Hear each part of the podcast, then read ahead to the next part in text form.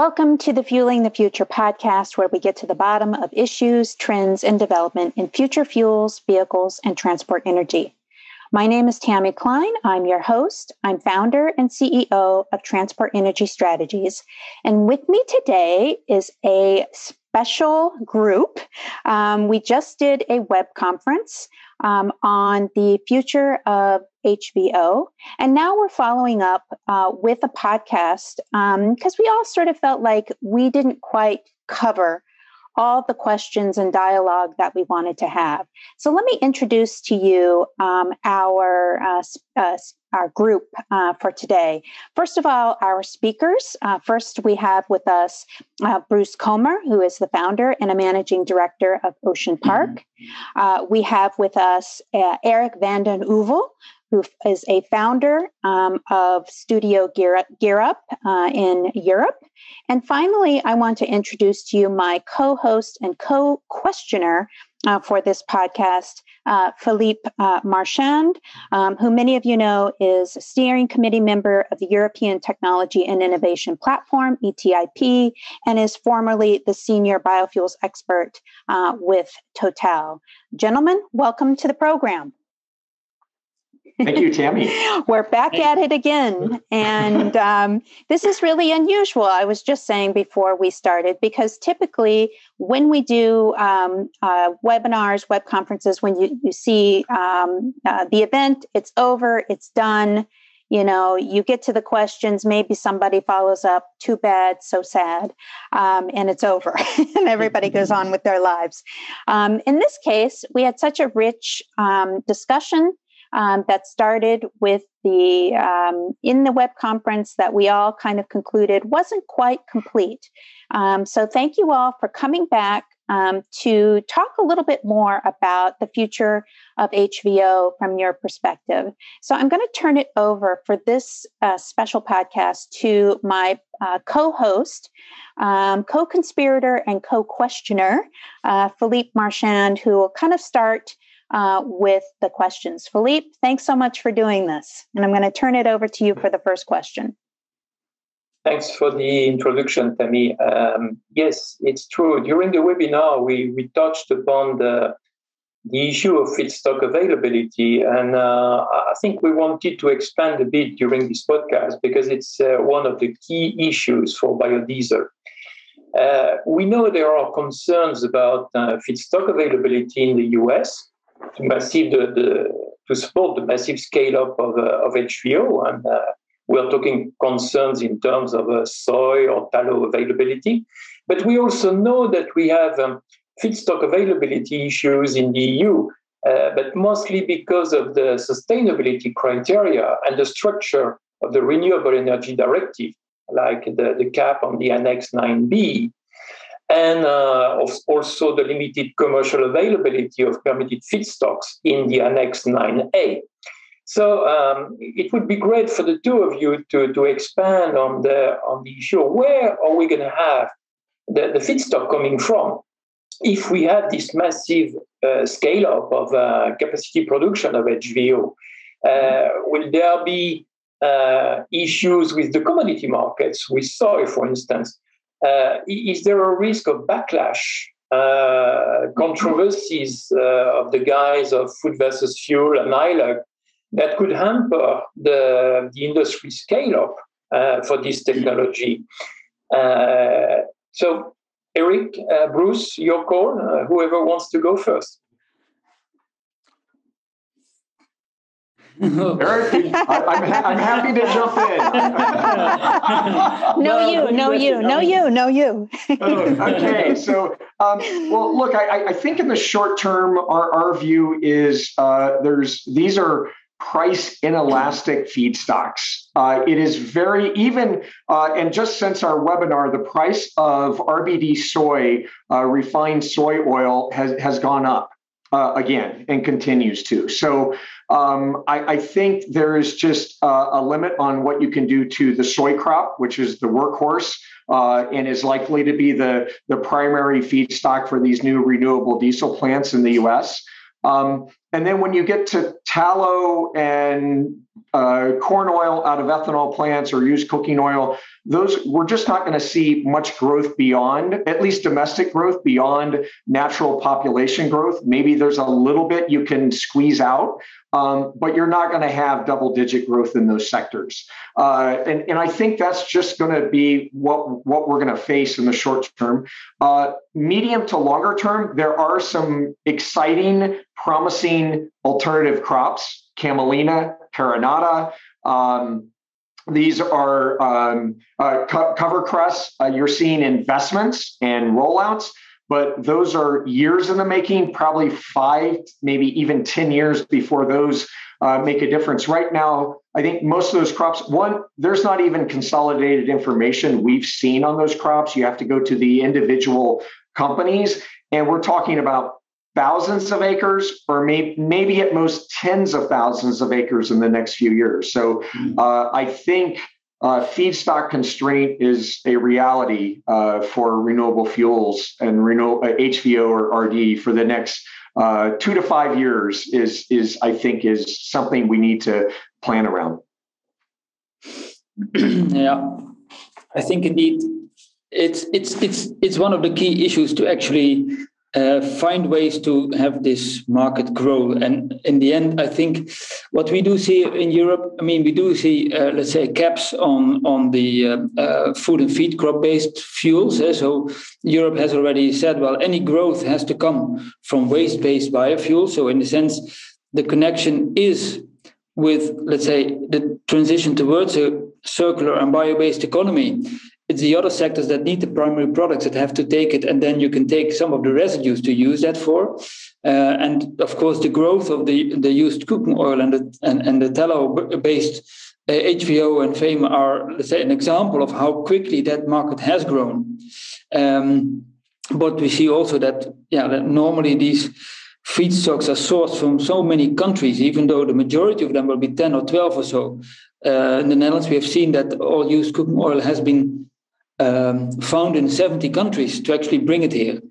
And that's wow. possible because in many of the countries where they export it from, there is no biofuel policy in place. And then you can better use it uh, rather than have there some health issues locally.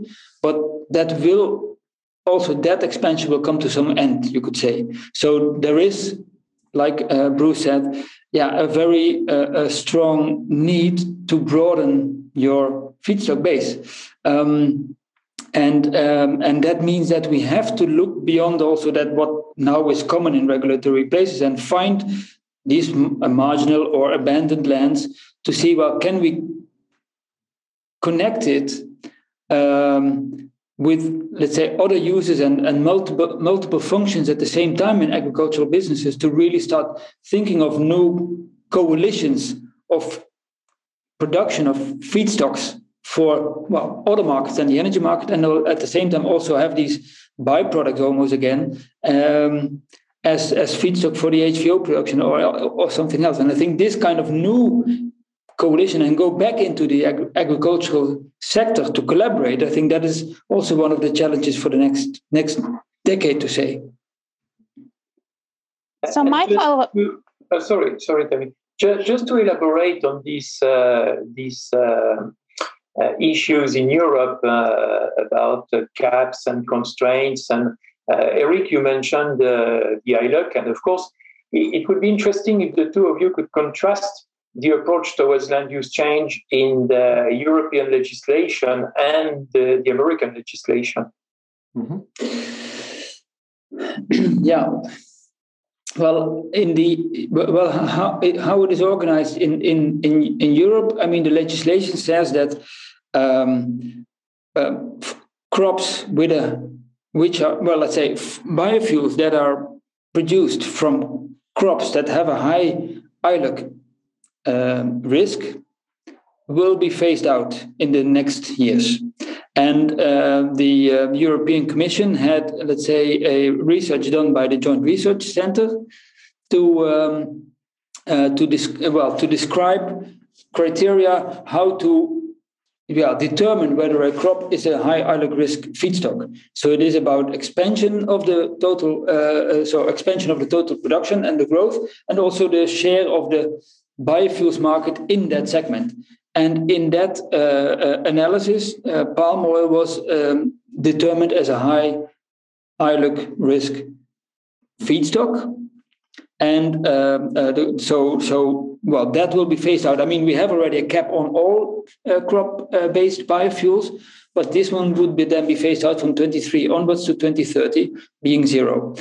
Unless, and that is now under development still, there, there is a delegated act being prepared about well how to certify a low ILUC biofuel for those high ILUC risk feedstocks. So if you are able, in the case of this palm oil, to uh, set up a, a, a, a, supply system and a production system in which you can certify that this production has taken place uh, under a low ILUC system and has been certified accordingly, well, then this this biofuel again could qualify, though it still has to stay under the existing crop uh, based uh, limits of uh, max seven percent.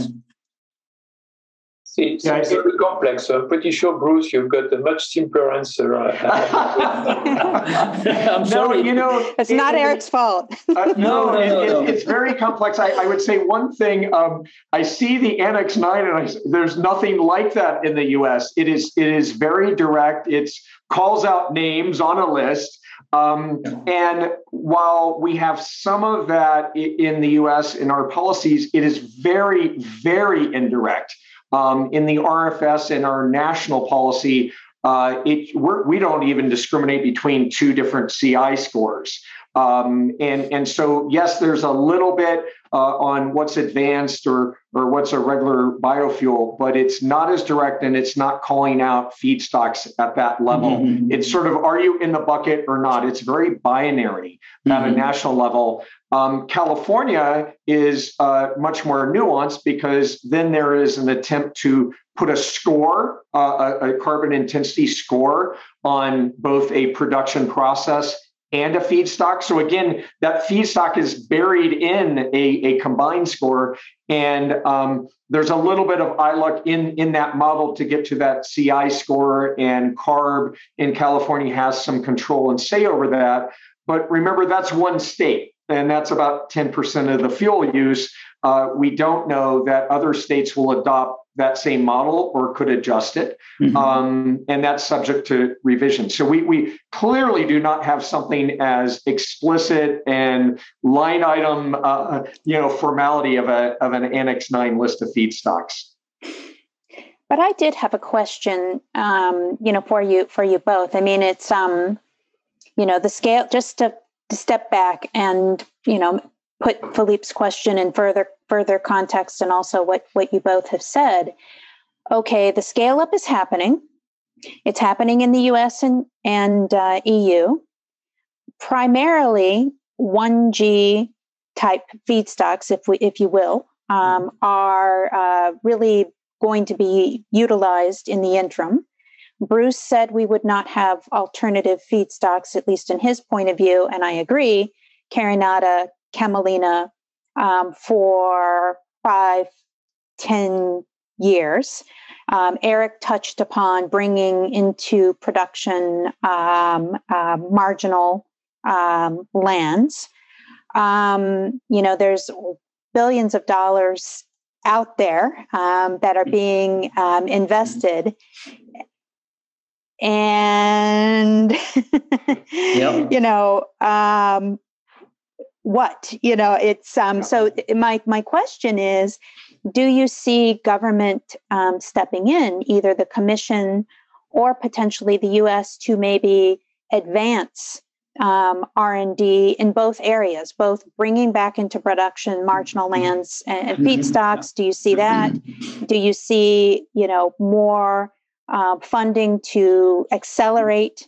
R&D for alternative um, uh, feedstocks, um, to you know support uh, the the industry. Do you see a rethink mm-hmm. um, that governments will ultimately be forced to rethink um, their policy on feedstocks to sort of make this yeah. work. I can't imagine mm-hmm. this industry making the billions of dollars of investment that it's making and just leaping into the void, yeah. so to speak. So, how do you all see that uh, potentially shaking out? Well, uh, well, if if uh, if I start, I, I well, some of the thinking. I mean, um, we are awaiting for now since the the uh, um, the increased uh, targets for minus 55% CO2 emission reduction compared to 1990.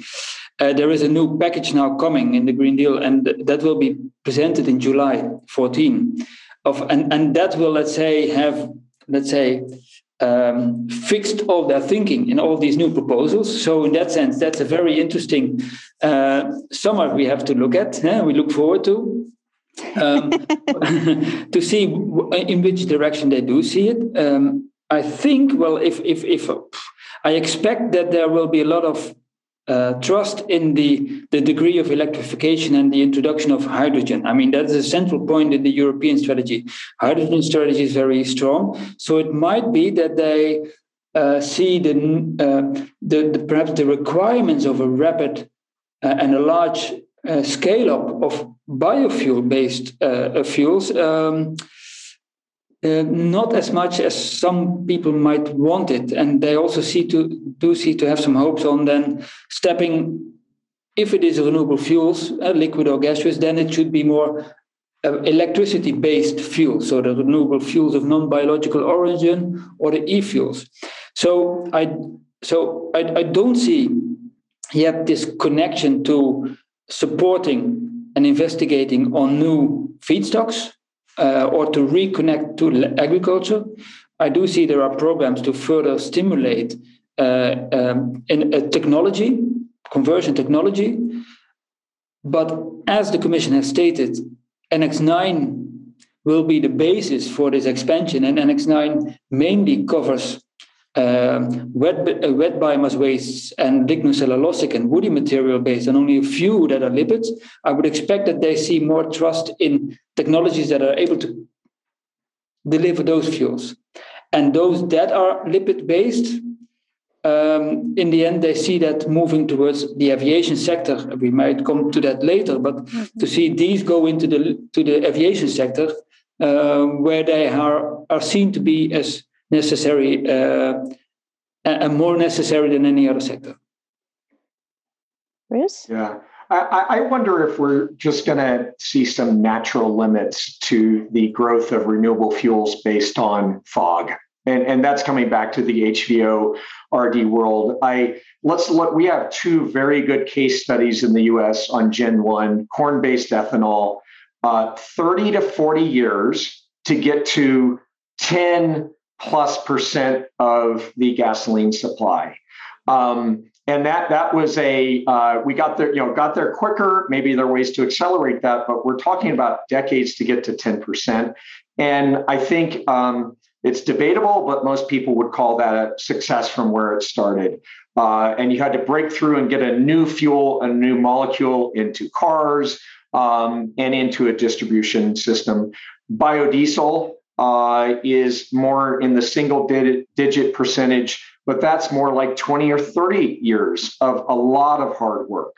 Um, so HVO and RD is more of a drop in molecule. Uh, a lot of that heavy lifting uh, was done by those other biofuels. Maybe mm-hmm. the political winds have changed, maybe boards have changed, but I, I still think um, if you look at those two case studies, thinking of an RVO, uh, RD or an HVO getting to 10, 15%, is there a natural limit where it's going to just run out? And that's despite what Eric pointed out in the webinar um, previously that there is a great demand and great need to tackle uh, the greenhouse gas emissions from the transport sector. Um, so, but will this just be um, there's some solution to come from this avenue? Uh, from the from the FOG feedstocks and these these pr- uh, production technologies, but are we going to hit a natural limit um, that that where there's going to be difficult uh, difficult to get beyond that? Philippe, I'll flip it back to you. Uh, okay, so let, let us assume that we have uh, supply constraints on lipids, uh, FOGs, whatever we want to call that.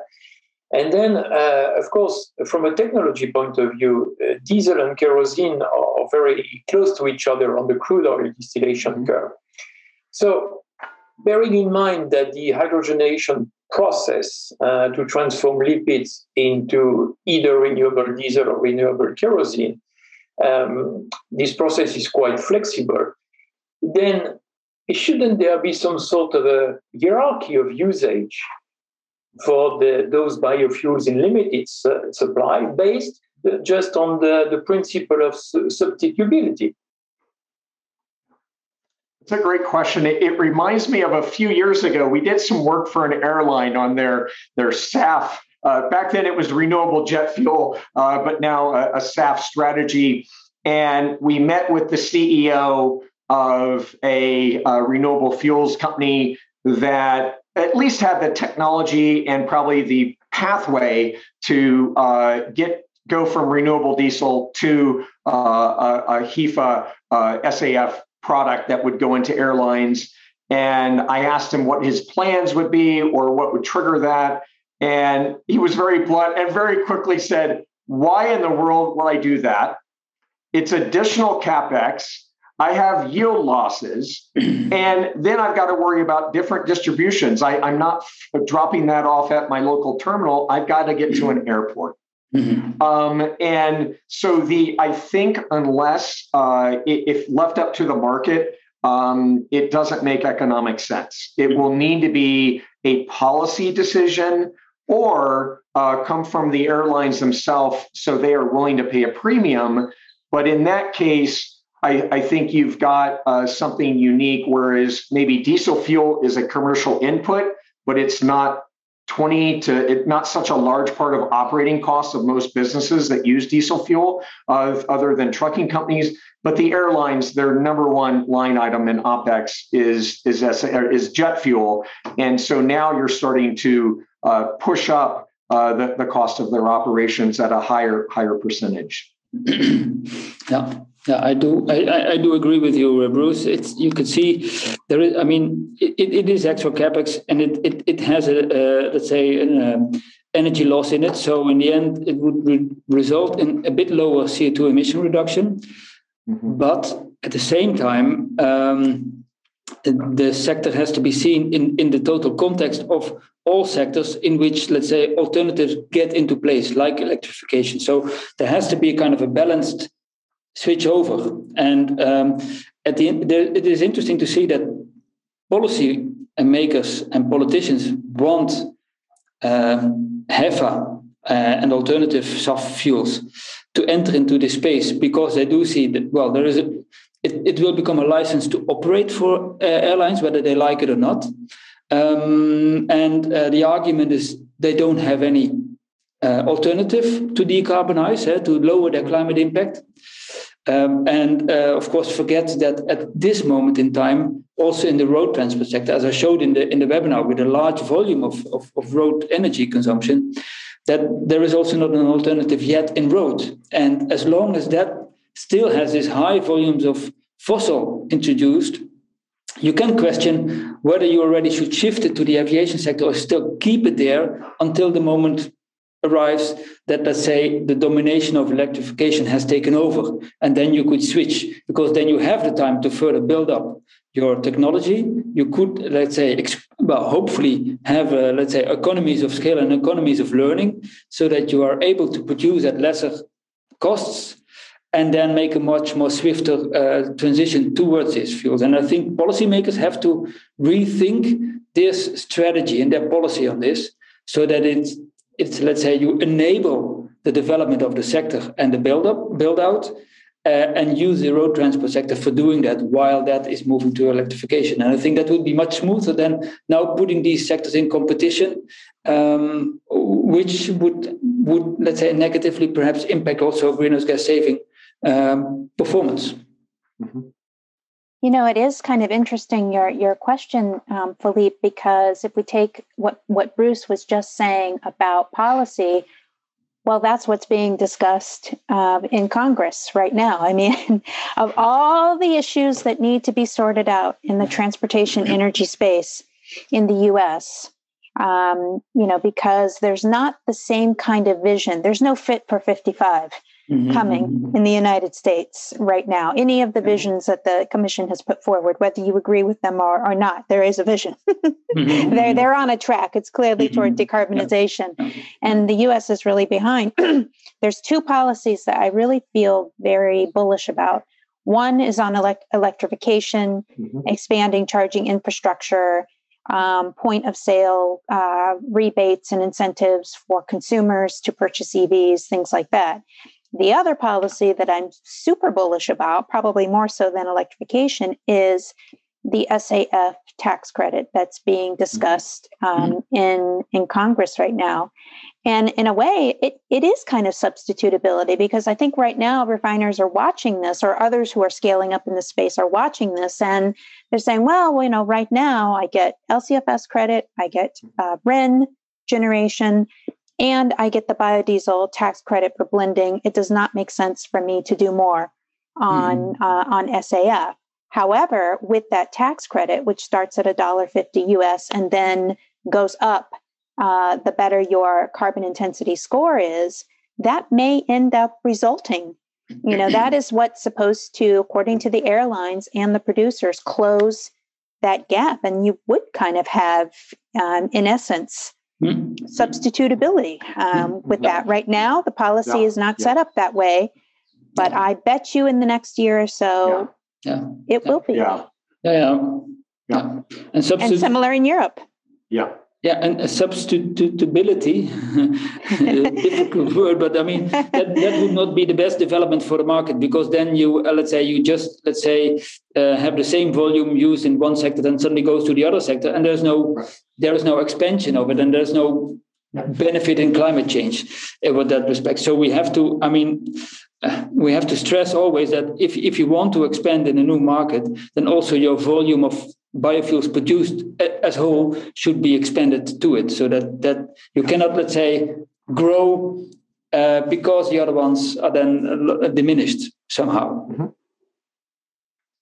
Philippe, turn it back to you. Yeah, so I think we we all agree that when it comes to different sectors of activity, like uh, heavy trucking, uh, uh road transport versus aviation, we we sure need policy to to make uh, decisions uh, forward.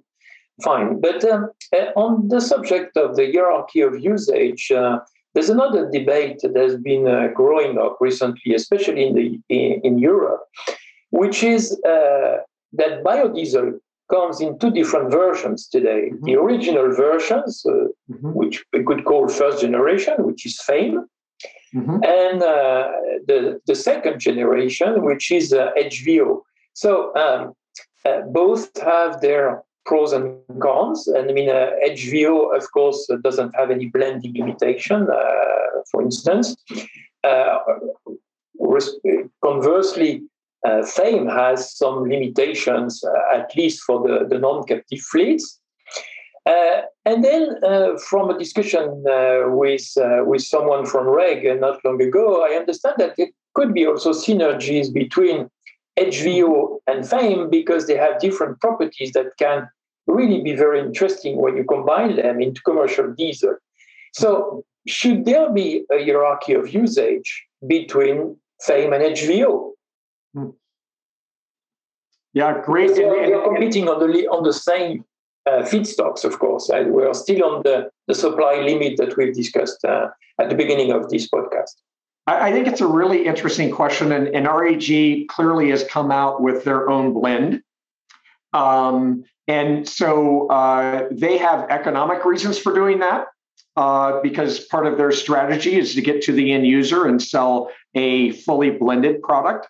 Uh, so it's difficult. I haven't seen, and, and I, I, understand conceptually what some of those benefits might be of combining those those two molecules. Uh, so that's interesting to see. Uh, I think the question would be is someone else going to see those benefits outside of REG? Is that an REG solution uh, for their particular assets and fuels? or is this something that catches on and is driven by the customer or, or others? So I think that's one question, but it's it's a really great question. Um, and in the U.S., that's going to be centered around the largest FAME producers are also the largest feedstock producers for HVO and RD, and those are the soy crush companies. And there are only four or five of them that drive 80% of the market. Uh, so uh, it is interesting. Uh, our understanding is now if they pencil out, uh, it would be better for them to sell their soybean oil to the RD producers than to make the fame in house. Um, so I think two things I would watch later this year to see what happens is one, what happens to the RVO in the US? Is that a growing pie or is the overall RVO uh, for those D4 RINs growing slower than RD production?